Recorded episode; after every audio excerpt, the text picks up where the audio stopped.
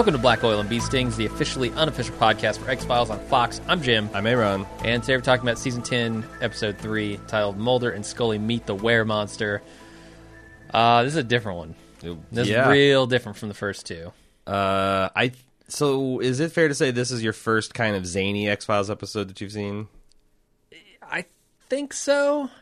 I think so. I mean, I kind of always knew this was a part of what X Files did. I, I don't know how I know that because I'm not sure that I've ever seen one. Well, you talked to me on the preview cast for one. Those and all Uh, yeah. my favorite episodes tend to be these kind of episodes. But I mean, I I kind of always knew, like uh, through osmosis, that X Files was partially this type of thing. got fan servicey. Yeah, I mean, I I guess this is not what I expected when you were talking about fan servicey episodes. So I was here when you watched it for the first time, and I was in the other room editing a podcast, and you laughed a lot.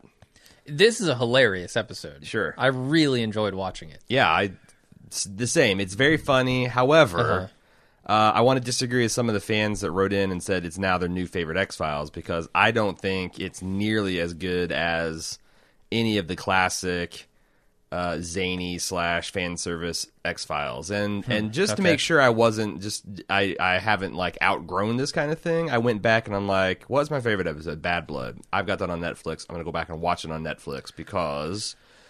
I just felt like, as funny as it was, there was just some things missing. And here's the thing I've I discovered after doing comparison between that zany episode and this zany episode. That one written by Vince Gilligan, this one by Darin Morgan. Yeah, It conspicuously stars uh, the the Bounder, yeah. the the Bounder RV. You're I right, noticed. Yeah, You're it's right, got that that particular RV in it. Uh, I feel like that the best of the fan service episodes, the humor revolves around Mulder and Scully's view of themselves and of each other, and what we take into the episode thinking we know about them, and what we leave the episode knowing. And yes, like you know, Bad Blood's about uh, uh, vampire, and they're like the classic vampires because they have all the old folklore weaknesses. They can't untie knots, and they have to stop and pick up the seeds, which Mulder kind of hilariously exploits. But there's not a 20 minute monologue by the vampire talking about the vampire condition. Where, Existentialism. Yeah. and and I, I felt like that the episode really drug when it got to that scene because it's mm. just the same. It's like when the Saturday Night Live skits go on too long. okay. You know, it's like I, feel get ya. it, I get Yeah. it, I get what's going on here. Yes, okay, our lives are pointless. All of our jobs suck. We're just consumers. Okay, They just belabored the point. and also I, I agree. I, I found myself watching it going, why? Why? Why is this important? It's I- funny. yeah, Don't get me no, wrong. it's super funny. real hilarious to David watch Duchovny's funny. Rhys Darby do his thing. But Gillian Anderson's funny. Yeah. uh, I'm never going to argue when she whips out her cleavage sure. and has a pseudo sex scene with a lizard monster. surprising cleavage on Gillian Anderson. I'm I not- wouldn't have guessed. Not surprised. I wouldn't have guessed. She's she she packs a lot into a small package. But I, I yeah no I think that um the, the other thing that kind of bugs me about is I don't get Fox Mulder right now. Sure. I mean, it's like the will they won't they as far as Fox and Dana. It's more like will he won't he as far as his own relationship with the paranormal. I- yeah, and that's something I've never understood about Fox Mulder. Right. Like when he comes back and he questions, "Did I see a thing?" Yeah.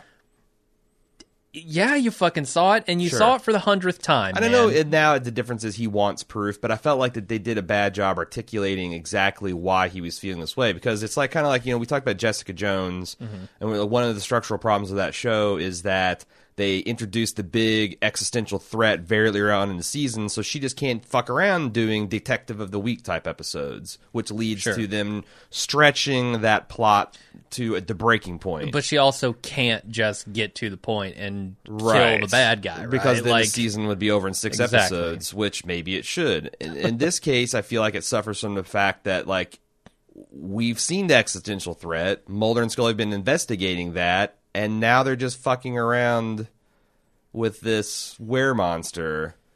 And and Mulder's kvetching about how most of these X Files are just crank shit, which I kind of thought, you know, like you know, Mexican chupacabra and all that stuff.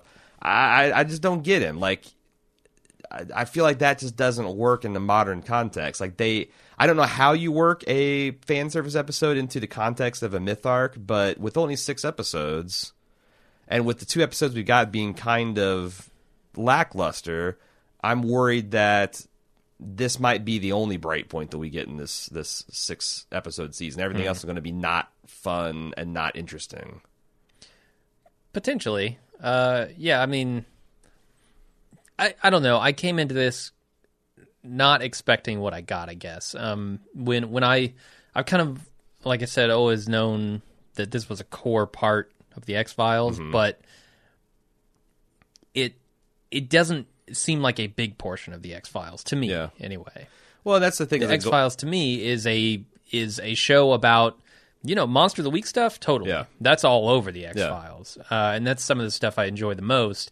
But it's always like a mystery, and they're always Sure. trying to solve the case, and they do that here. But it's so lighthearted Mm-hmm. that it didn't really feel like X Files to me. Even though I know there are some of those episodes in the run. I mean, I just because I feel like that with the six episode run, they I'm fine with them doing something like this because Mm-hmm. you know, out of the top five X Files episodes, probably three of them are the kind of zany, lighthearted, you know, fan service episodes. The one where Mulder and Scully's hiding out in this creepy subdivision that's got super strict homeowners association. And there's this one scene where Mulder's loses it, trying he, he's trying to get them to start shit with him by fucking with his mailbox. And like first he just like leaves the lid down, and that then he's like I, f- I feel like he pull, he pulls off a number and it just gets fixed, but they don't ever do anything. And then like the next scene is like he takes his milk jug, he like slams with a hammer, throws a, empties a th- can of milk on, it, and then throws the milk can. It's just David Duchovny's frustration with what's going on, or actually Mulder's is is is funny in that.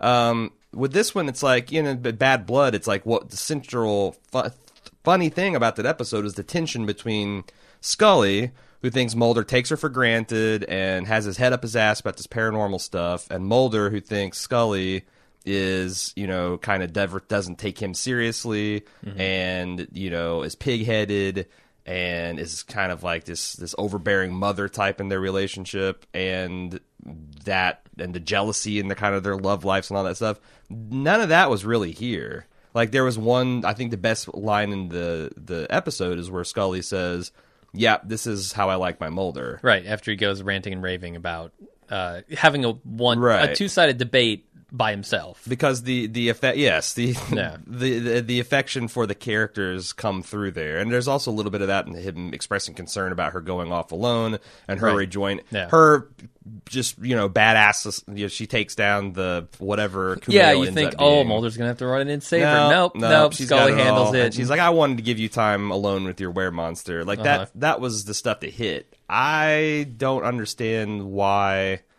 so many people like so much of the lizard stuff. I thought Okay. that stuff wore thin for, after a while. Should we talk about? yeah, we should get into the the recap. Uh, I will say that like I'm going to call out these uh, Easter eggs to other X Files episodes as I see them. But Vulture wrote a whole article breaking Yeah. them down. I'm going to link to that in the show notes. There's so fucking many of them. There's also a ton of good shit on our forum thread if you want to read that. Can I also There's- ask how Darin Morgan became like a thing in the X Files? Like, how is he known for his work in the X Files? What do you mean? He wrote four episodes out of a 202 episode run of the original series. Like, how does he become like a big name in the X Files? Uh, probably because he wrote some of the better ones. I'm just yeah, he, guessing. he did. He wrote the one with Peter Boyle. Okay, so Um, that's the last repose of Clive somebody or other. yeah, Clive. Uh, he also wrote the host, which is the fluke man. I mean, that was one of the classics of this. Sure. uh, the scary ones.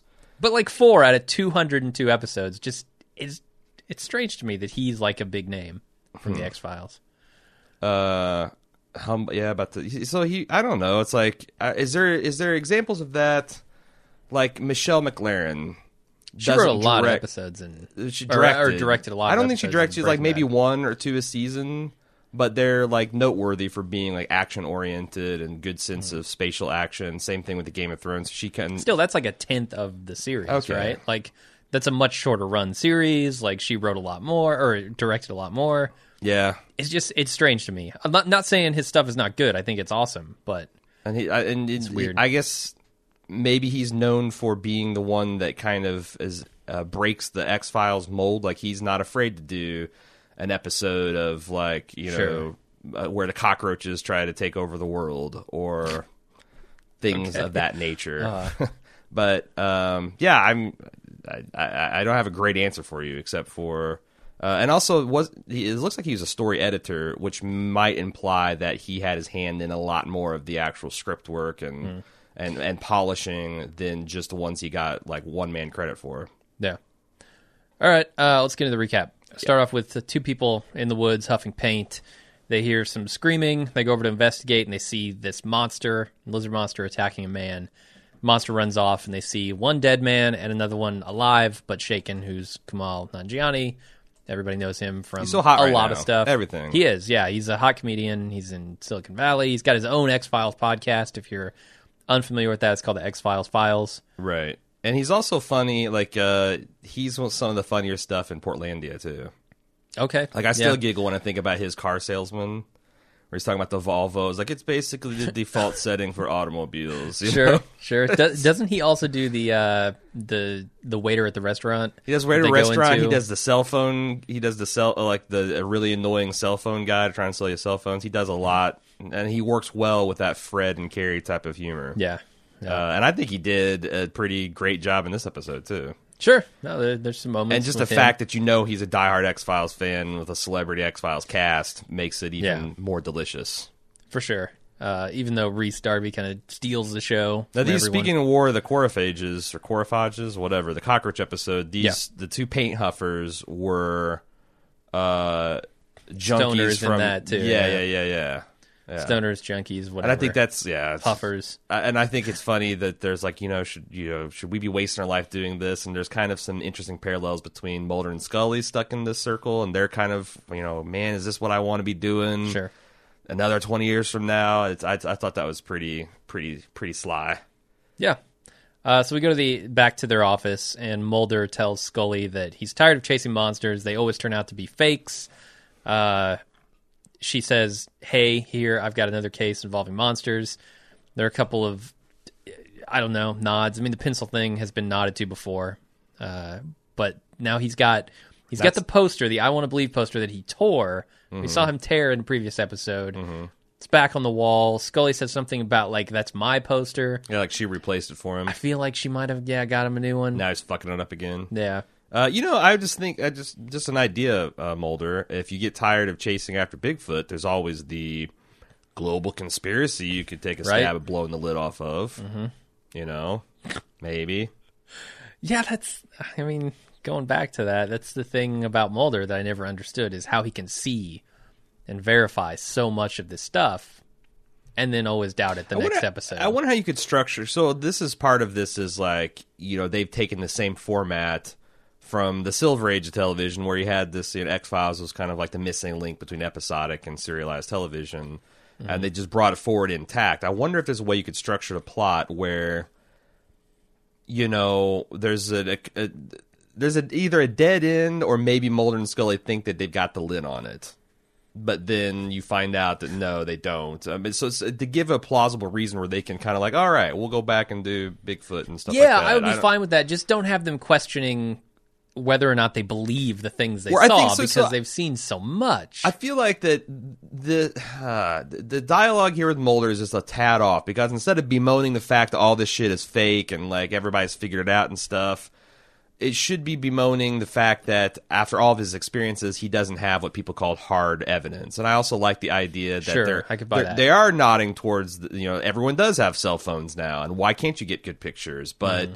then they also kind of poke like, yeah, if you you got trying to take a rapid fire photograph with your flash on your phone at night of a monster that's while, attacking while you. you're running, Yeah. you're not going to get a lot of great evidence. I thought that was a really funny kind of inversion Uh-huh. of your expectations. But the the speech he gave, I felt like needed more like I know shit's weird. I'm Yeah. frustrated because so much, you know, it turns out like, you know, back in the day Like they're almost giving him a bad name with all these fakes. yeah, it's like back stuff, in the right? day, any crazy person or person on drugs walked in the woods, like that's a credible story, like Yeah. kind of.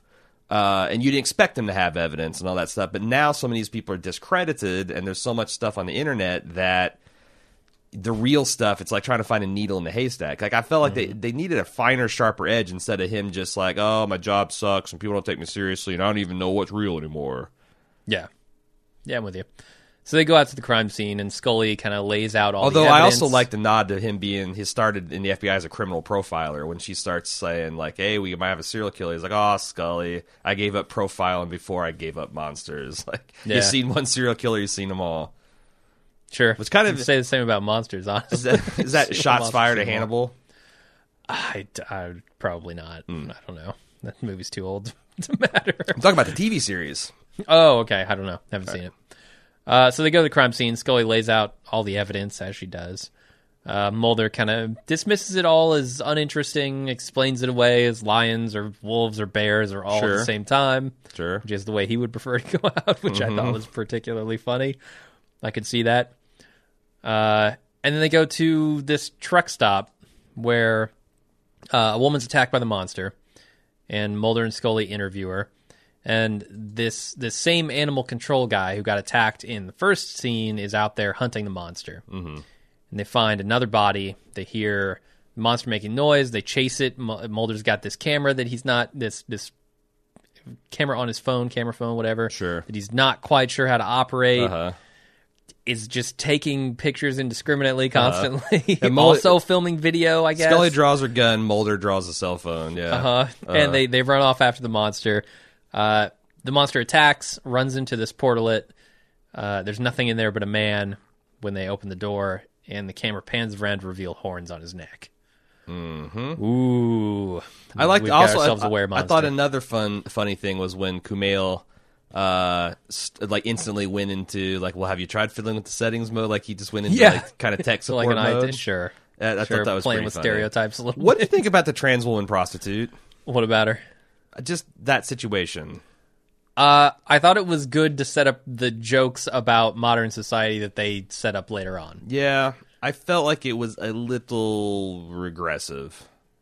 Not like maybe offensively Like, so, but in little this scene, or li- little like Later on, when they're making the joke about no, Mulder trying to explain it scene, to this like it's, it's a little Oh. stereotypy Okay. in service of a joke, which With kind of like, portrayal? and not like terribly so, but like you know, this feels like something that might have played five years ago, definitely Hmm. ten years ago, but nowadays it's like, uh.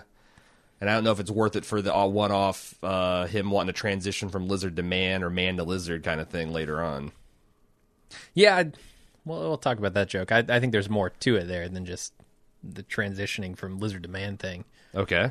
Uh, But we this this guy in the portalet is Rhys Darby, the guy who obviously is the the were monster. And, and of course, I haven't seen Flight of Conchord, so I don't understand seen- everyone's fascination with him. have you seen Yes Man with Jim Carrey? I have, but I don't remember him being in the movie. He's in the he's the bank. He's he's the friend. Oh, is uh, he? Who gives him like the loan at the bank? Is he an Australian? No, he's New Zealand. So now you've heard a New Zealand accent, which you were unfamiliar with before. Huh. It's it's a variation, like they're they're variations on each other, right? Sure. Like kind of similar, but I, I view the New Zealand thing as a little bit more it's kind of the difference between out. like Quebecian French and like France French. okay, yeah, and it's like there is. I couldn't. I. I couldn't tell you or articulate the difference. I imagine it's a difference between like a Midwestern accent and like a Central Texas accent. It's it's Right. more subtle than like an outsider could could tell you, but that Mm. you can definitely hear the difference between them. sure. New, Yeah, New Zealand's like a little bit tweer. Yeah, I, they're a little whinier to me, like a little. Yeah, They just they they go a little more overboard with the accent. yeah. I, I saw know, a screen cap from Flight to Conchords where the guys themselves are describing the difference. It's like our accent. uh, They said Australians like our accent, only more evil. okay, more evil. Which is funny because as an American, like the stereotype of Australians is they're like friendly, open, plain talking. Like I, evil's the last thing I would associate with an Australian accent. okay, but the New Zealanders, Scumbags, one and all. yeah. Anyway, I, I like this guy a lot from mostly from Flight of the Conchords. He's hilarious. Uh, so we go to Scully doing an autopsy on the latest victim, while Mulder is showing her all these really shitty pictures that he's taken on his phone of the monster. He's theorizing about it being a lizard man. Finally, she's like, "You know what? You should go back to the hotel. and Just relax. You've had a long day." Uh, Which is anything in this scene? Uh, I just I love the video of him getting blood Right. shot out of his eyeballs and Scully. screaming and- and that's the thing, Scully being so dismissive and. at almost the exact uh, time, I said out loud, "But what about the horn?" Because I know about the horned toad squirting blood, Uh-huh. and Mulder said the same thing, and I felt like you know that weird, satis- smug satisfaction. Yeah. you know, when you're like on on the same wavelength. There's also her line about the, the internet is not good for you, which I can imagine. Well, that's the thing. Is there's Mulder's always been a, a, a, an ongoing joke about Mulder being a pervert. Okay. And I'm imagining, yeah, oh yeah. There's been a lot. That's that's a, that's a that's a undercurrent in the throughout the X Files of Like of what Mulder kind of pervert? Uh, like Clyde, uh, the the guy, the final repose of Clyde is a Bruckman. Yeah, the guy who can see something- people's death. He predicts that Mulder it. will die of auto autoerotic asphyxiation. Okay. And they're talking about like his uh, adult TV rental history and like just some of the there's there's I can't remember it at all, but I remember that's one of the steady undercurrents at X Files that he's kind of uh, a pervy dude, which you expect a young man that's been a bachelor for that long. Yeah, sure. He probably gets you know a little crazy, and with the internet, you know nowadays, Yeah, yeah. Who knows what it's he's not got. good for him. It's it's all lizard people porn all the time, dinosaurs fucking, Uh huh. Edward penis hands. He's he's all the classics. that is a classic for sure. Sure. Uh, so at the hotel, Mulder hears the manager screaming. He runs in to investigate uh, the room where where we know that the we find out that the lizard monster was staying, the Yep. were monster. Uh, he finds this hidden passage which has views into each of the hotel rooms, uh, motel rooms. I think is more accurate. Sure. This is Nothing not a hotel, hotel about this place. Uh, Mulder demands that the manager tells him what he saw in the room, and it turns out to be the man from the portalet turning into a monster, Sure. were monster. Uh, a lot of references here, a lot of really funny stuff. I mean, just this hotel manager, motel manager, drinking straight rubbing alcohol, as far as I can tell Okay. Uh, he's a pretty ridiculous character to begin with. And then you got Mulder running around through the back passages, pulls pulls the eyes out of a fox and yeah. sticks his face into it and starts looking into the room. That visual was very funny. yeah, I loved it. But it's also warring with the ideas like this this shit with the creepy manager is stuff that really happens, like, you know, that people do that. Sure, it's a disturbing idea. And like it's always light of. always bothered me somewhat when you take disturbing reality and you play it for laughs. Like getting kicked in the crotch, you want to laugh at that, fine. That's a disturbing reality Eh. of its own. I'm not so Slipping and falling on ice and all that stuff. But yeah, like it's I, I don't know. I guess I'm too old. I don't know. I'm not bothered by that stuff. I'm getting I too old. I'm, I'm getting too old for because I, I feel you like having a midlife comedy I crisis? don't know. Because Is I'm that thinking, what's going uh, on? you know, it's like I was like, what if there are some dudes in Oregon? They own mo- no-tell motels, and they've got these systems set up. Uh, Without a doubt, there are. does that validate their? Do they think, oh, everybody's laughing? This is fun. This is something harmless, or do they? Or am I making a big? Am I making a mountain out of a molehill? Well, they clearly say that it's a bad thing that's happening, right? Like the guy knows the jig is up as soon as he's caught. Mulder's like, right, "Sure, I could bust you. I'm not going to. right. Uh, that's not what I'm here for." But there's bad things like you know, uh, like speeding is bad, but everyone does it. Arguably, yeah. And then like you've got like if if if, if let's say like a, a creeper that was grabbing women's asses in the subway, sure. If that's played, if, if if that's put in like a humorous light, I don't know that that's a great thing because Uh, it's fucking comedy. It's fucking comedy. G- get give it a break. I don't know like that I should. Okay, so Lenny Bruce is a horrible person. Uh, Louis C.K. is a terrible person. Like comedians, comedy is a thing to itself. I think there's And it difference can between- deal with edgy I think the difference between Louis C.K. and some of those other guys is where the who are they let who they are letting off the hook, and who they're giving passes to in their comedy, and that's where I think that people that are be, being transgressive in comedy, that's like the thing is is like where are you? You know, that's a weapon. Uh, are you are where where are you pointing it at? You know, it's the difference between being bully, Sure. being, being Batman and a bully is who you're punching, right? So Sure, like yeah. let giving giving a pervert that's that's wired his suntan salon for you know uh, uh, lights and sounds so he can post it on the internet and be like, "Ha ha, this is something we expect you to do, and shame on us for checking into." Ho-. I don't know. That's that's. You know, I don't want to belabor the point. Okay. Because I'm sure a lot of people are lost their patience with it about five Sure. minutes ago. Uh, the other reference here is when this guy's telling him the story about the monster. He he looks into Mulder's room. And he sees Mulder splayed out on the bed in a red speedo, Yeah. uh, which is from a season two episode called Duane Barry. Uh, I don't I don't think this one was written by uh, Morgan, Mm-mm. but it's it's definitely a reference that a lot of X Files fans appreciate. Yeah. I thought it's I don't no it. no end of no end of animated gifs of Mulder Right. with dripping wet walking out. I have seen Speedo. far more of Mulder than I ever cared. to Sure, sure. at this point. Yep. Uh, so Mulder goes to Scully and has this debate with himself about what the monster might be. Uh, finally, he kind of gives up. He's he's backed himself into a corner, and he's just like, "I know, I know." He gives up. Scully says, uh, or, or he shows Scully the medication that he stole out of uh, Rhys Darby's room, Right. and says, "Hey, we can use this to track him down." Uh huh. And she's like, "Yeah, that's that's a good idea. Finally, you come up with a truly valuable investigative uh, line of, of reasoning." Although I got to say that um, in his long one, you know, two-sided argument he had with himself, and he's talking about all these theories about GMO experiments or genetic manipulation and werewolf legends and scientific paradigms. I would could alien hybrid be slipped in there? Sure. like again to tie it back Certainly. to like be, maybe being excited that hey maybe this does tie into the overall existential threat we're investigating I, it's like all be. you could be is like or you know human alien hybrids which has been kind of hot lately i mean i that, that's i was waiting for it because i'm like this is really funny i like what he's doing yeah. but then just it's, it seemed like it's such a, a layup they could have just you know let alone a slam dunk they could have just thrown that in there and tightened it up immeasurably Yeah. No, I, I agree.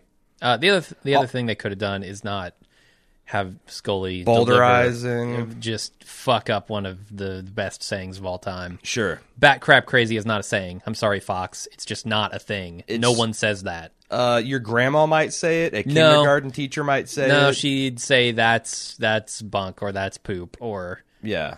That- she wouldn't even say crap. it's it's it's the same kind of sin that they committed on The Walking Dead when Rick said they don't know who they're Screwing fooling- with. Screwing Yeah. with. It's Yeah. so stupid. It's so Like, if everyone can't- knows what Fox you're trying to you say. shit- just fucking say if it. Fox won't let you say shit on 8 p.m., then air it at 10 p.m. They won't you say Right. let you say shit at 10 p.m. Change the line because bat crap Yes. slash bat poop or whatever they would come up that's not bat shit is Mm-hmm. just dumb. it just takes me out of the scene. It makes me go, well, they obviously had to ride around Fox's Yeah, bullshit. yeah. So anyway, Mulder goes to visit the psychologist who treated the the were monster, Guy, as he's known. Mm-hmm. Uh, he recounts his fairy tale about a monster who can only be killed by stabbing it in the appendix Is that is with this green glass. Is this his go to therapeutic technique? What? Just to say Just to recount a, ta- a your life, like once your life ends, it'll be okay. Oh, I don't know. Like I, I just felt like there. This guy seemed to exist only to advance the plot, and there's and, a couple. and to be funny. yeah, I don't Yeah. think he succeeded in the latter either. Uh, I thought he was quirky enough to be funny. And also to give a lead for Mulder to investigate by going to the cemetery and. Sure. But no, I, I, I, I didn't like the scene. Well, I mean, there's there's a lot of sort of fortuitous uh, meetings, I guess. Oh, in like- this episode, like the final scene. Yes, I want to talk Right. about that. we'll talk about it. But sure, sure, there are a lot of things that are there literally just to advance the story. Mm-hmm. Uh, I don't know. I thought some of the lines where he's like, "Oh, well, I doubt this medicine did him any good," and Mulder's like, "Why? yeah. You seem pretty crazy." I thought that was pretty funny. It's very. It's, Like the well, on the subject of Louis C.K., it's like it reminds me of the interactions he has with his doctor. It's like you know my back hurts. Well, you're you're 49 years old, and we just evolved from apes like hundred thousand years ago. You need Yeah. another hundred thousand years, and then your spine probably won't hurt. But right now, like you should treat every second that your back doesn't hurt as a precious gift. yeah, that's just what It's, happens. yeah, it's like it's just so matter of fact and you know the delivering the harsh truth that that people don't want to hear, but it's the truth. Yeah, so he he tells him the story um, of that, and also how his client Guy Mann was convinced that he was turning into a were lizard when the moon is full. So, Sure. so Mulder gets kind of an earful there. And then Scully calls Mulder to tell him that she found Guy Mann working at a phone store. Mm-hmm. And by the time Mulder shows up, Guy's gone. He's flipped the tables. Uh, and ran out the door. Mulder chases after him, finds him in a cemetery, just randomly. Like he went that way. Yeah. Okay, I guess I found him in a cemetery. Yes. And he talks with Guy, who tries to get Mulder to kill him. Mulder agrees to kill him if he tells him the whole story, and then they talk for 20 minutes about the existential nature of humanity and the story of him actually being bit by a human and turning it or turning into a human, not a lizard. Which I think is brilliant. yeah, I love the twist. I love the twist, and this whole story is fucking hilarious, top to bottom. But Yes. damn, it was literally half the episode. Your your your your comment it's it's a 20 minute conversation is the entire thing that's wrong with the scene. It just goes on for too fucking long. Like I, it's Yeah. it's like all the ideas individually are good. Like a guy who goes to a cell phone store and he's talking about gigabits and megaflops, and no one corrects him because they don't know better. Right. That's funny. Mm-hmm. His idea about like, oh, please kill me before I have to go back to work because I can't stand another day. Uh-huh. That's fun. Like all the observations of a lizard man who has been in hibernation for the last ten thousand years are funny. Pick the best three and run with those. I don't need to see the entire episode seen through the lizard's man's eye for it to to land. I felt like it really it really drug. yeah, I so l- let's talk a little bit about the getup that that Rhys Darby's wearing. Okay. He's wearing this stripy jacket, uh, this particular type of hat, straw hat that I don't know the name of. Um, but this is an outfit that the main character in a series from the 70s, I think, called Kolchak, the Night Stalker. Which The- the main Carter character- cited as one of his influences for the X Files. So. Yeah, huge influence for the X Files. The main character wears this getup in the episodes. Okay. It's kind of his uniform. Right. Uh, so they thought it was funny to just put him in that. Sure. Um, I the other thing that I found out is that this was a treatment for the reboot of that show called The Night Stalker from the '90s. Um, th- this script was a treatment that that was never produced and was kind of recycled for X Files by Morgan. Uh huh. So like maybe maybe this I, I don't know how long that show was. If that was a 30 minute episode um for the Night Stalker, it might have made more sense as a 30 minute thing. But he kind of just shoehorned instead of Kolchak and Reed, he put in Mulder and Scully. Mm-hmm. Which I don't I don't know how I feel about that because it was a funny episode. I enjoyed it. It was just knowing that irks me a little bit. Did you get the Kim Math uh, or not Manor, uh, Mathers Manners reference in the Yeah, graveyard? Because I, I knew that going in, and if you recall, uh, I believe there's a dedication to her, in, or not her, him, Jesus, uh, in Yeah. season two of uh, Breaking Bad, which we just covered last year. Mm-hmm. Um, and of course, he is one of the producers of the show. He also directed, um, or maybe maybe just produced. Uh, had a producer credit for 52 episodes, maybe directed. I don't know. I think he directed some. But yeah. he's big, big part of the Villa Gang. Obviously, a big part of uh, Chris Carter's crew. And I thought it was nice to see, uh, you know, David Duchovny's touch of like putting the flowers and just kind of way he, Yeah. he. It's like it was if you knew what's going on, it was meaningful, and if you didn't, it didn't interfere with the episode. it made sense in the the and context. the epitaph, too. let's kick Sure. it in the ass, I guess, is what he would say. That was kind of like his, Yeah. you know, when you have the break, it's like, all right, let's do this kind of thing. Yeah. Uh, the other tombstone is a guy named Jack Hardy, who was an assistant director on Millennium and Lone Gunman. I didn't shit. I guess I did. you went. Yeah, I didn't know that one. I didn't either. Uh, that was in the Vulture article. Mm. Um, but I guess he was like kind of beloved um, among those groups and in the, the Quebec filming scene or something like that. So Yeah, uh, they did a little tribute to a couple people there. right on. which is cool. Uh, I really love the moment. Speaking of things that are funny in this scene, the moment where you know he he smashes a bottle, he tries to get him to kill him. Mulder's like, "Tell me your story," and he pulls out the the second bottle from his coat jacket. right. And then later on, Mulder pulls out a third bottle Yes. from his own jacket. yes, I thought that was actually the first time I watched it. I thought he was just pulling out what the, but no, like everyone's going It's around with another this green bottle, bottle, right. of bourbon. I thought that was just a hilarious little touch. Because yeah, sure, Mulder would be a borderline alcoholic at this point. Yeah. Uh, so I, I don't know how much you want to talk about with this story. I mean, it's, fun. Like I said, it's it's literally asking us to think about how ridiculous to wear whatever. Like you know, it's like if you think you know a person transforms into a wolf and suddenly they have all the instinctive animal memories and they're to have perfect balance. Like it Right. stands to reason that a lizard that would turn into a human would be able to speak Uh-huh. and and not even like like And lie about his sex life. yeah, like he would have all of the hilarious scene. instinctive things that humans can do and be able to communicate. Like it's it's Uh-huh. it's very funny in that kind of bending your expectations kind of way. yeah, and it bent Mulder's expectations too, right? He's kind of the audience in a way Sure. where he's like, And, like- I had a sudden urge to go out and and Mulder's like, go out and kill, right? Get a job. Yeah. what the fuck? And it's like I was so about? mad I resorted to murder, and then you find Uh-huh. out it's because he ordered a cow, and Right. and you know just like little absurdities. Like it's funny that he pointed out like why can't you go through a drive-through on foot? Sure. I had Yeah. someone I went through a drive-through on bicycle stupid that you once, can't. and I was I was chided. They Mm-hmm. gave me the food and everything, but I was I was chided and, re- and told not to do it again. I'm like, Yeah. why the What's the difference? not? You're gonna I'm- hand I'm it on- through my window. I'm on two wheels. Uh, Can I do this on my motorcycle? Does it have to run on gasoline? Like, what Right. exactly is Right. the? Um, I'm on my Segway. Can I do it? but it's like you know, it's like you get in the writers' room, you brainstorm these ideas. Take again, take the best two or three and, and roll with it. Which maybe the fact that they went, like maybe they're too in love with the idea, or maybe the episode there wasn't enough there there. That's what I'm thinking. Like, in which in case my solution would be instead of having you know Scully treating Mulder like he's an overworked dad who needs a vacation from the family and like oh no go and be with put Mulder and Scully back together again like that's there there wasn't nearly enough Mulder and Scully interaction in this episode yeah, no, I'm I'm with you, but you know, it it does have reason in the plot. I I just like it does end abruptly. It's just like you think there's going to be this chase again, and that they're going to have to find this serial killer. Nope. Uh, in the next scene, Mulder drinks till he passes out.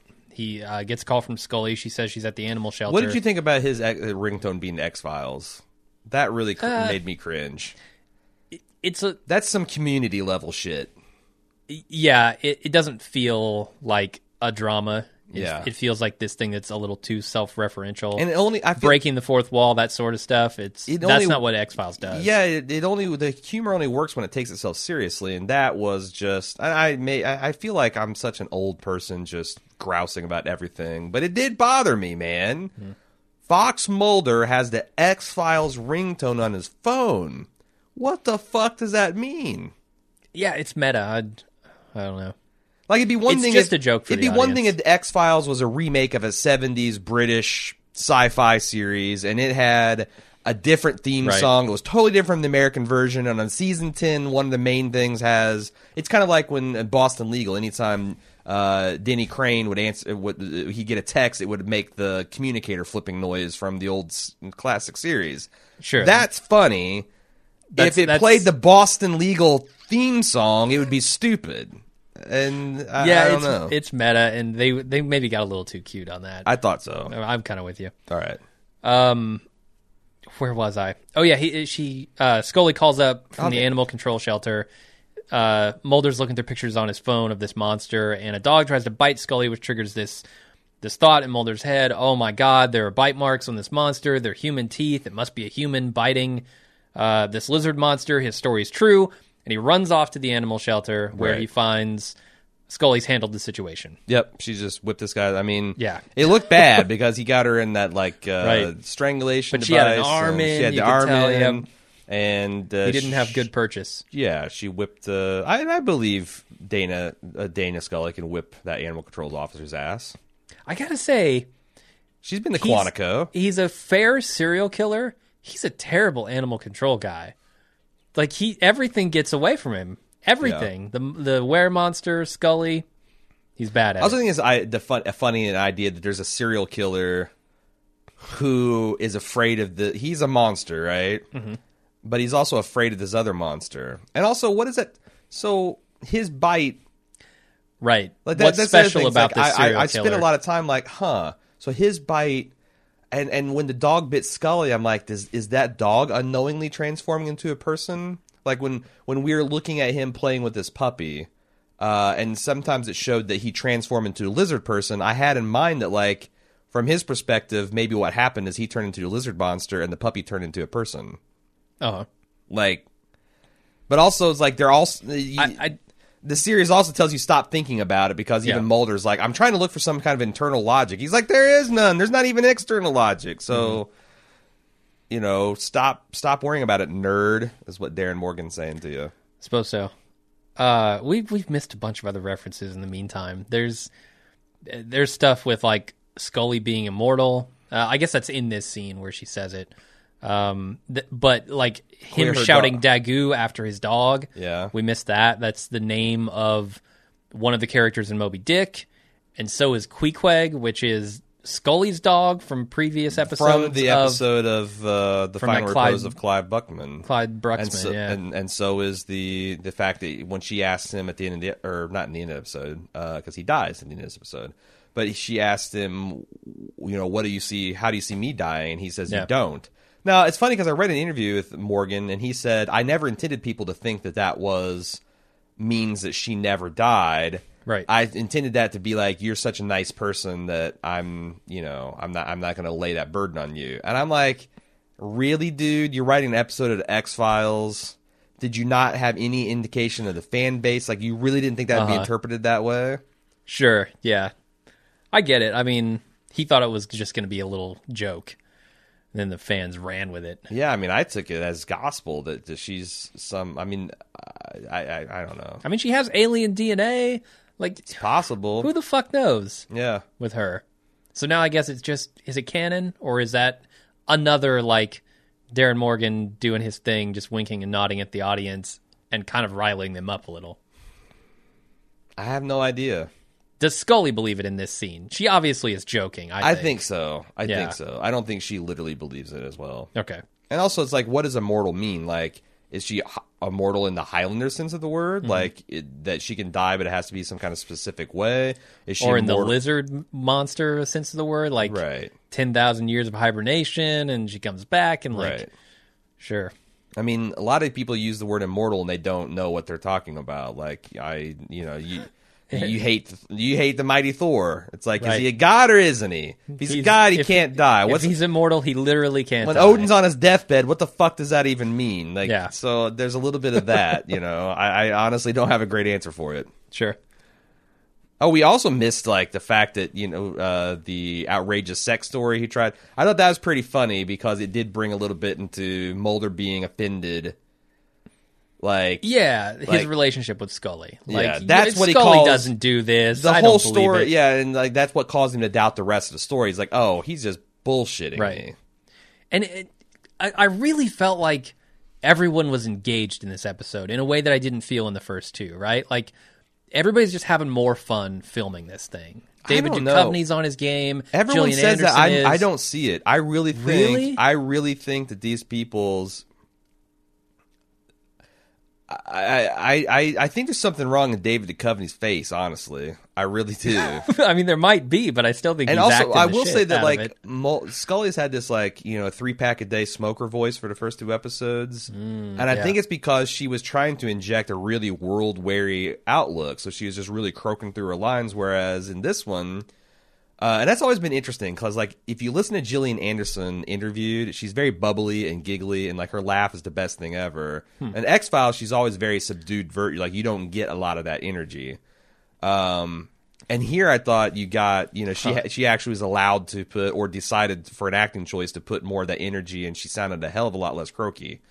Um, That's interesting because I feel like the opposite about David Duchovny. I honestly, Like he is just this low key, cool Sure. guy in real life, and to get him out of that shell and to get him to do something where he's wide eyed and excited in this episode Hmm. was I, I, not a stretch for him, but just out of the ordinary. stretch for his face, but wide eyed. Uh, no, I I think I everyone has said that like you know oh David Duchovny slept well for the first two episodes. He comes alive in this. I didn't I didn't see it, and I looked for it. That's something you know my my hero Alan I thought- was saying. Like I just I feel like their performances Huh. are roughly the same. It's just like. Really? the, di- the the dialogue was better written and it wasn't as patently ridiculous. Huh. and I Okay. feel like this, so that makes everyone think that it's it's it's almost like a vi- it's that visual trick where you've got you know the three logs that have the vanishing lines in a distance, and it's like one looks longer, but then if you do a, they're all the no, it's all the same performance. It's just this episode everyone likes more, so it feels like the people are more engaged. Okay. Uh, I mean, that's maybe possible. Uh, I, I don't know that I agree 100%, but like I could see where I know no one else does. Like everyone is saying the same thing you're saying, and and and.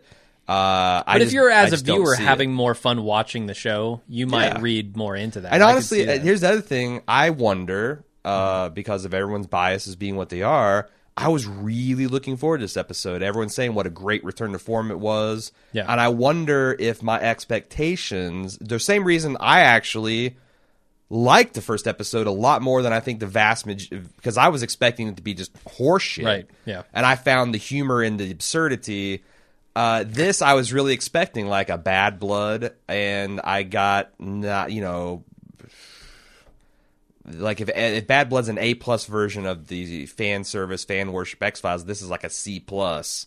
I was expecting a, an A minus B plus, and I got this C, and and that fucked with me. So now I feel like I hate, I don't like it as much as everyone, and I'm the odd man out again. So you, you know the thing that this episode I, I'm very susceptible to expectations. I found that out about myself. So I, I think this episode is valuable to me as a viewer in that it reset my expectations for the rest of the series. uh, Sure, the 'cause rest of this run. what the hell is going to happen? Right. I was hoping, like coming out of episode two, I was disappointed that it wasn't more uh like mythology stuff. Right. Like where's this conspiracy? I wanted to really dig into that. Now my hands are up in the air. I don't know what's going on. I'm Yeah. just here for the ride. Sure. At this point, like a 24 type thing. You know. Yeah, yeah. Like I'm not going to take it all too seriously. Next week, President Grandpa comes in and, Right. and fucks Bigfoot. in his tidy whities and bites Mulder. Sure. Tur- turns, knows? turns him into Jack Bauer. It'd be funny. They got Keith- Kiefer Sutherland, and he's just straight face being Fox Mulder. It would be, and Mulder's looking in the mirror, screaming, turning into Kiefer Sutherland. Let this be the last time. and Scully's like, "There's something about this. Is not how I like my Mulder." He drinks himself. As he's He- sho- as, as he's shoving a towel to- down a man's throat and saying he's going to rip his digestive system. But this is not how I like my Mulder. You got to get to the This is appendix. not how I like you got to get that all the way to the appendix. You have to stay. Yeah, I got, I got to get this. I got to get this towel down to your appendix. oh man. oh man, that would be. So that's it. Uh, Mulder goes out to the woods, somehow finds the were monster out there. The guy. They- and they don't even bother to They give shake you any hands kind and of he's plausible reason for him No. to just go right out there. Just, I mean, in the middle of the fucking woods. Like Mulder could have said, "I looked up your phone shack records, and you checked out this thing, and I GPS tracked." Just nope. You're just. Did he I'm just return to gonna- the scene of the crime? Is that maybe, Maybe. The guy just lives around there? That's But his the, den. there again, when Mulder stepped, uh, the I would have loved a little bit of how did you know to find me here? Mulder's like, well, profiling 101. Uh, perpetrators like to return to the scene of the crime. It could have been ironic or whatever, but like Sure, something. yeah, just a nod at how how unlikely it is to find him. Yeah. Yeah. I don't know. Th- those kind of things always irk me. Um, I did like the physical performance of the lizard man. In fact, I thought that's I don't that little jump and kick in the air as Oh, he's that running little away. jaunty skip, and Uh-huh. also him freak like the way he was kind of like Huckleberry Finn in it.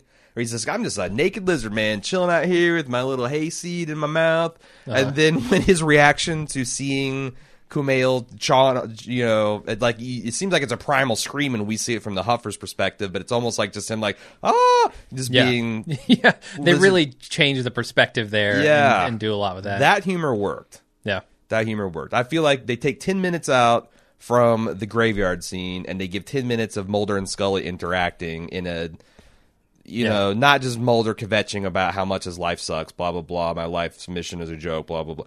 So, do something there, and this would have been, I would agree, all time because the comedy is really on point. solid. There's really some good belly laughs. It's just the X Files fan of me is like, man, a lot of this doesn't make sense in the larger context of my history with these characters and what I wanted out of me personally, what I wanted out of. If you're servicing me as a fan, Yeah, no, it totally feels like they did exactly what they did, which is rip a script from another show and insert these characters.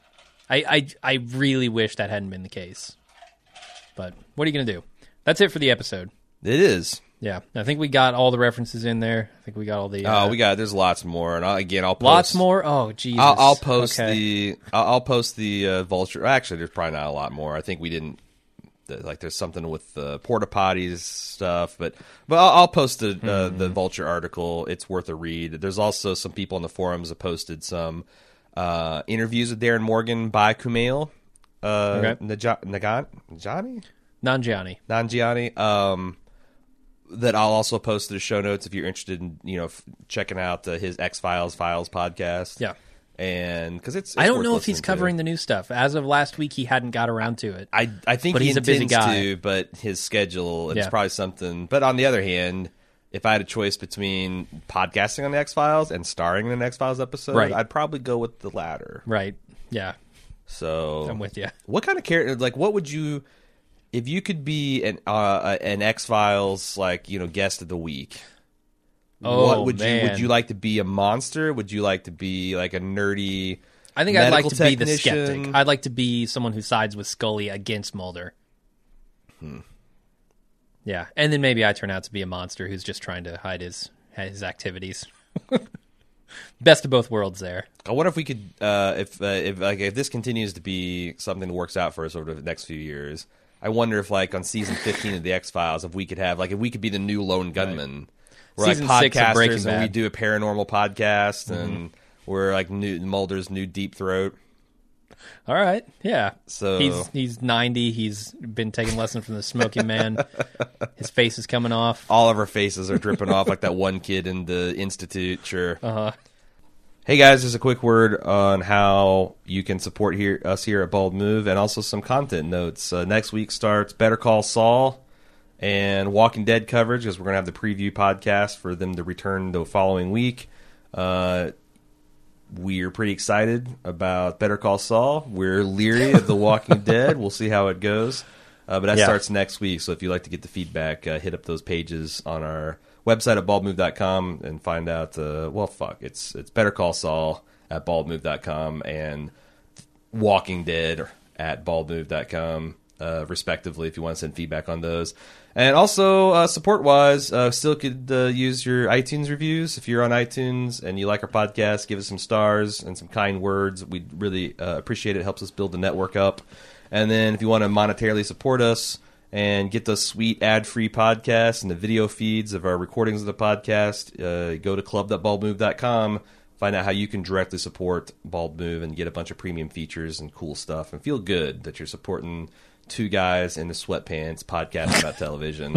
Uh, secondly, you can go if you like to shop on Amazon. Uh, I do. I count myself amongst the many Amazon devotees. I got a package I'm waiting for today. Do you? Yep, I bet you do, big boy.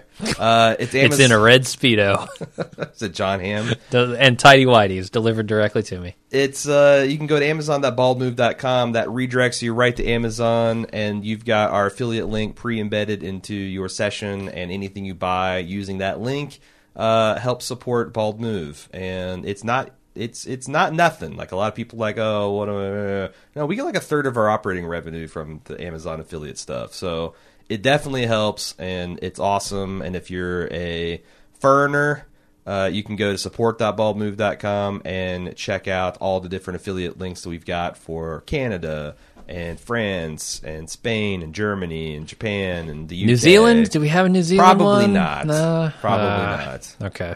Uh, uh, so, but but uh, yeah, maybe maybe there's an I think there's an Australian one. Yeah, Mm, it's at the I'm mercy sure of of what we could sign up for with the banking policies at the time. yeah. But uh, all that stuff adds up, and adds up to above average podcasts, uh, if I don't say so myself. Uh, so there, there's the pitch. If you don't like to hear it, club.baldmove.com, and you can make these ads go away. Now on the feedback. Dan from Philly says, I don't know what your guys' take on this week's episode is, but I loved it. From the Carl Kolchak Night Stalker wardrobe of the Were Lizard to the commentary on each of our everyday lives, it was spot on. I know a lot of folks want the whole conspiracy angle, and while I love that aspect of the show, the Monster of the Week episodes, when done right, were some of my faves. After all, with only a six hmm. episode run, why not have it be full of fan service? I'm sure the final couple of episodes will be back to the whole dark government thing. I only hope Frank Black makes an appearance for us Millennium fans. Um, what's your opinion? See, so you seem. I'm of the opinion that they could use an episode of fan service out of six episodes. It probably work better as a ten episode thing. You thought that if you only have six episodes, you don't have the time to do this fan service. Yeah, I mean, that's definitely how I felt. Now, like I said, I throw my hands up. Who knows what the fuck they're gonna do? But yeah, honestly, if if I was thinking like X Files reboot, six episodes, Yeah. I'm thinking a lot more mythological stuff. Maybe it's some monsters of the week, but more like the investigative sort of. I just feel like if you've had seven years to think about, because if you're Chris Carter, hmm. like I imagine if we ever, if Bald Move ever decides to fold under and we're not doing it anymore, in in like you know, I'm every once in a while I'm in I'm in a shower before I go to my job. I'm thinking about if Bald Move ever relaunched, what would it be like? Okay. And if seven years later we relaunch Bald Move, I would expect that like you'd come back with like a ball of fire and something to say. Mm-hmm. It is a little disappointing that Chris Carter feels like he spent just the last few months thinking about what this is going to be like and, and slapping it all together instead of And- you got it- these longtime yeah. X Files diehard people who've worked with it forever, and this is what they come back to with. It's a little disappointing. Yeah, and I guess like time hasn't changed the X Files, right? Like aside from the conspiracies changing Sure. uh, scope a little bit and smartphones being invented, like that's kind of all that's happened with the X Files. Right. Yeah. And in some ways that's good, in some ways it's bad, right? Like Yeah. diehards probably love that. I wasn't a diehard, so I'm expecting a little bit different stuff. I am a diehard. I just, I guess, I'm maybe I'm a different kind of diehard. Um, and that I, yeah, I mean, uh, I, I, when I was watching it, I was watching it for the myth arc, but when I think back on my favorite episodes, they're always the monster of the week, and specifically the funnier monster of the week episodes. Yeah. the stuff that wasn't like everything else you saw, um, and also genuinely scary, creepy ones, all that stuff too. Sure. But I, yeah, I, I don't know. I, I feel like I haven't been in sync with the community reaction for this entire run, and I'm hoping in the back half maybe I'll, I'll get synced up. We can either all love it or hate it together. Uh, Joe Pine says, "Holy crap, this was phenomenal." For the first half hour, I was thinking, "Oh, this is funny," but it's a kind of straight up episode, not the usual Dan Morgan insanity. And then that twist was simply genius. I also love the callbacks. Uh, he mentions Queequeg, Mulder's Red Speedo, especially the one of Scully being immortal. Uh, funny thing is that Darin Morgan had mentioned in the podcast he did with Kumail, uh, who of course is the big bad in this episode, that he never intended for people to think Scully was immortal. We talked about this, but I'll go ahead and read it anyway.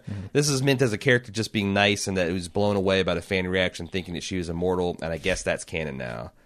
uh, I yeah, I, I, it surprises me that he would say something like that with X Files being what it was. But then again, I don't. Maybe he wasn't on the news groups and wasn't reading TV guides and getting the like what people were reacting to. I don't know. Yeah, but at the same time, like, if Damon Lindelof, season five of Lost, goes, you know what, we're going to put something in here. Oh, the audience ran wild with it. I don't understand that. Yeah. No, come on, man. You know. He said he's also curious about people's reaction because while he loved it, I imagine that a lot of uh, he's imagine a lot of people being pissed because it made no sense. Just based That's on not why I'm pissed. Based on email, our forums, and the X Files subreddit, everyone fucking loved this episode. Yeah, So- and I'm not pissed, but that's No, not I- the that's the thing. thing, That's like- not the thing I didn't like. I it. liked the episode. Yeah. I just expected to love it. okay. I expe- I wanted it to be like, oh yeah, it just instantly vaulted I into guess- my top five. Yeah, I love it, but not for the reasons I expected to. like, I, I almost love it despite it being an X Files episode. Sure. Uh, AJ said, if anyone's interested, Kumail, the animal control actor, did an an interview with this episode's writer uh, a while back in during the season three, episode twenty. Jose Chung's from Outer Space episode, which is even more bizarre adventure into the concept of subjective reality, uh, narration versus objective plot. And he linked to the Feral Audio podcast um, with that interview and I'm going to link that as well. If you want to get you know some more Kumail and Dan, Darin Morgan in your life, you can you can hit that up. Be in the show notes. Uh, if you can find on baldmove.com or on your favorite podcast reader. Joe from Philly, we're going to end with this one because I asked him for more information about the ratings. And if you don't give a shit about ratings, you can tune out now. But I thought it was interesting. He said, first, the good news X Files still won the night as it did last Monday. The bad news, it was down 14% in total viewers from 9.7 million last week to 8.4 million this week, and down around 19% in the t- key selling demographic of adults 18 to 49 from 4.2 million uh, uh, 18 through 49 viewers last week to 3.4 million this week. Calculated based on a 3.2 rating last week versus a 2.6 rating this week which we're going to get to here in a minute. The demographic information is really what's most important, especially for Fox, which caters to a younger demographic, as opposed to CBS, which goes for the biggest audience. To put some of these numbers in perspective, last season, NCIS Great show. was the third most watched show on average for the whole season, averaging 18.3 million total viewers per episode. But it was the 25th ranked show among adults 18 to 49 with approximately 3.8 million viewers uh, which you will see is pretty close to this week's X Files and actually below last week's second episode. He says, I ignored the premiere because the lead in was a huge and won't be duplicated, but served as a perfect launching pad for the show to get as many people to sample as possible. Uh, Fox also disclosed that 1.1 million additional people streamed Hulu and Fox Now, which presumably was not included in the total viewers statistic before. that was me. Yeah, you did it. You 1.1 million times. Bravo. Yep. Total TV watching seemed to be down across the board for the broadcast, so that may be related to that. Also, not shocking to be down for episode three, since the first two episodes were heavily promoted and were back to back. The casual fan has had a full week to get distracted and forget. I would expect that would be steady for the next three episodes with a possible uptick for the finale. Yeah. Regardless, the pattern we usually see on which shows. I don't get. I'm not. That, it's not unexpected that this would drop from the first two. no, no, no. That's uh, you're That's exactly what he's right. saying. I'm. Yeah, and, Yeah, and but it's I like I don't understand the phenomenon of like why the finale episode of Breaking Bad is seen by roughly forty percent more people Right. than watched the entire run. You have no fucking clue what's going on. Why are you like. Did you desperately marathon all of Netflix so you can see it with everybody? Yeah, Like, maybe so. Maybe you did, but did Yeah. four, three million of you do it? That's the thing. Like maybe people DVR the stuff and it doesn't get counted in the first week because Or are those they the watch it people four that- weeks later. That come in all smug and work next day? Ah, I tuned in this Breaking Bad bullshit. but It's a bunch of stupid laser pointers and dumbass garage bullshit. Like, okay, uh-huh. all right, sure, that's a valid viewpoint. Uh, let's see, where was I? Forgot. Oh, he says, regardless, winning the time period and winning the night is a big deal. So I think this bodes well for Fox's feelings about the show, the network, not the FBI agent. Uh, but potentially, potentially carrying it forward as an event series if the actors are game, because we know the creator is up for it. So yeah, I'm up for it too. No, that's. I'd love to see more of it. I would. I would hope that they come back. I would like to see a ten to twelve episode season. Yes, please. Uh, the sixth. I don't. I, and honestly, I'm this. Fox, what the fuck? You're dipping your toe into the X Files. Like, did you? Yeah. With our generation, is the biggest nostalgia horrors there are. so sure, yeah. you're. You don't think you're going to do double digit million numbers? I gotta wonder what 24 did. Did do you recall like how? Not this. No, it was like. yeah, how?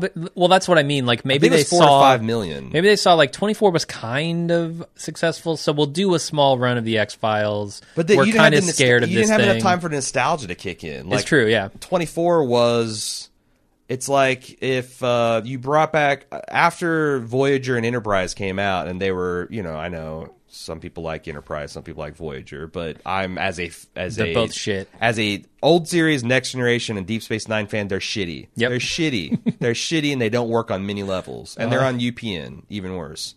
Um, once you sully a brand that and you run into the ground, you got to give them a decade before they come up. And I feel like Yeah. X Files isn't a sweet spot that, like, you know, if you discount the movie, if you go all the way back for when it was on your your TV every week, Yeah. that's a solid amount of time for people to put the rose tinted glasses on and forget the bad taste that was maybe left in their mouth and to come back to church. Yeah, I'm just thinking like as a Fox executive, maybe they view them similarly.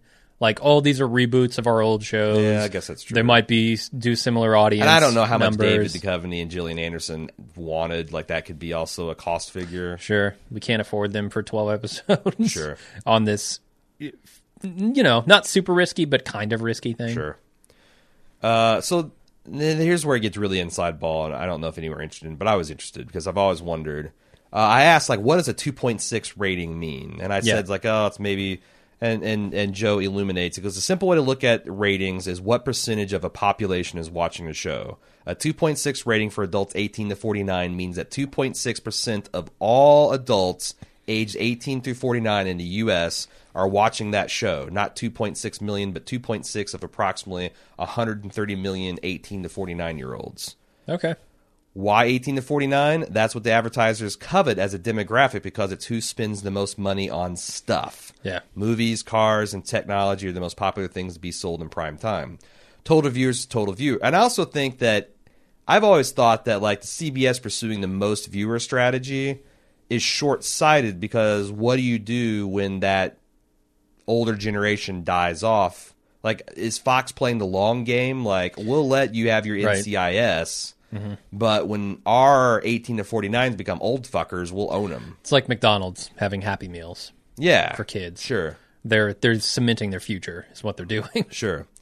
Uh, same reason why Microsoft gives away So I'm gonna Windows and Word to every college kid. Same reason Yeah. why Apple used to give away Apple computers to Schools, uh, yeah. schools and all that. It's you, you get them young and, and Next week we're going to start covering Dora the Explorer and Blue's Clues. I, those probably aren't even popular no, we're going to start doing Minecraft Let's Plays right because that's Yeah. where if you really As want if thirty plus year old if you wanted to covenant three to ten year old market, that's where Uh-huh. it's at. you're going to have to say bull crap, bat crap. Yeah. Uh, no, dude, those guys drop f bombs. I've watched the? Markiplier, Alright. and like I'm kind of horrified that they expect my nine year old to be watching their adult humor, but whatever. Hmm.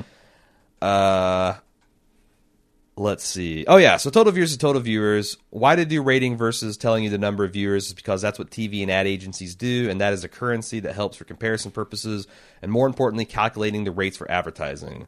Larry David famously said that he has, still has no idea how the Nielsen ratings work. It's funny because I I guess it's statistically valid, but I've only been invited to be a Nielsen household once. I never have. And I get it that there's like 330 million people live in the United States and like but I I Your odds like, are not great. Yeah, I feel like in 39 years it's like uh, I've been called to serve on a jury more often than that. Do you think you would have won the lottery if you bought a ticket every day of your life for the last 39 years? But the uh, the odds of winning the lottery are extreme. Like they're wanting a statistical valid sample of what the population is watching.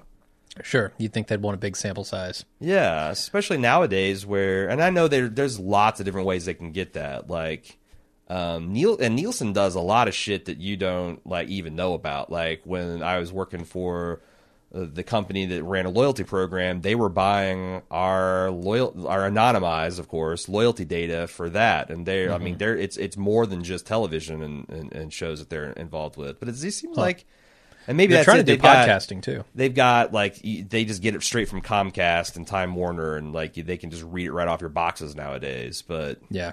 um, I remember the first time true. our family was selected for Nielsen, it was like a fucking paper survey that you took, Like sent in the mail. and then the then uh, I, a friend of mine, Nick, got one, and it was a box that he had to hook up to his thing. Hmm. But Yeah, I think with everybody having DVRs now, I mean they quote the DVR numbers well, too, now they got which tells you that they know. days. yeah, yeah, yeah. which is why I don't know. I watch everything online where they know everything already anyway. But that was the other things. Like it was weird because uh, yeah, I just got done watching season six of Community, and Dan Harmon on his podcast mentioned that while Community seemed like it was a failure from a you know putting Yahoo back on the map type of strategy, uh, he thought it was interesting that you can actually see how many people downloaded and watched an episode, and it was far outstripping what NBC was saying was watching the show throughout its final few seasons. And he's like, hmm. is that because Yahoo's is such mo- so so much more accessible and popular than NBC, or is that because the Nielsen system just doesn't work? Sure. And especially poorly services shows that might be niche or yeah, I would think that's the case for sure. yeah, like a, a boutique type of audience. Mm-hmm. Which you know, I mean, how much longer do you think we're going to be doing terrestrial broadcasts? That you don't because Uh, in, in thirty years everything's going to go through the internet, right? Yeah, yeah, In which case, this is just going to be a pure numbers game. It's it is what it is. sure. You'll know exactly. I mean, The they can even they can even count the pirate. Like Game of Thrones always has the piracy numbers. Right. Like it's You just get on a tracker, you see sure. how many people are hitting Yeah. it. You aggregate harvest those numbers and you're done. Yeah, Do some statistical analysis and you're done. sure. Uh, that's all we got for this week. If you'd like to send us feedback, as always, you can do so at xfiles at baldmove.com. All lowercase, no dashes, YOLO. Uh, forums.baldmove.com is where we have our weekly discussion threads. And if you've got like scoops on X Files or you've got extra materials you want to talk about, If you're podcasts, if you're Kumail interviews. Nanjiani yeah, and you want to come on the podcast Sure. and talk with us, yep, yeah, we'd do that. I think we could squeeze you in. sure, maybe. You know, we're busy guys, but Season, you know, episode six or something. Don't Yeah. make it. Don't make it too soon. We need prep time. Yeah, sure. Uh, but there you go. We're the default setting of podcasts. Uh, we'll be back next week with the next episode. Uh, Yep. We again, I think our expectations are reset. Completely. I don't know what to s- expect from next episode. Don't really care. I'm just going to try and enjoy Th- it. I feel like this week is was the uh, uh, the, the pickled ginger of television. Like I, I'm completely my tastes have been reset. I'm ready for whatever you got coming down the pike. Chris Carter. We'll see what he's doing. Until next time, I'm Jim. Wait, No, get out of here. I'm the weird Liz. I'm the weird Jim. I'm the weird Aaron. we'll See see, ya. you then.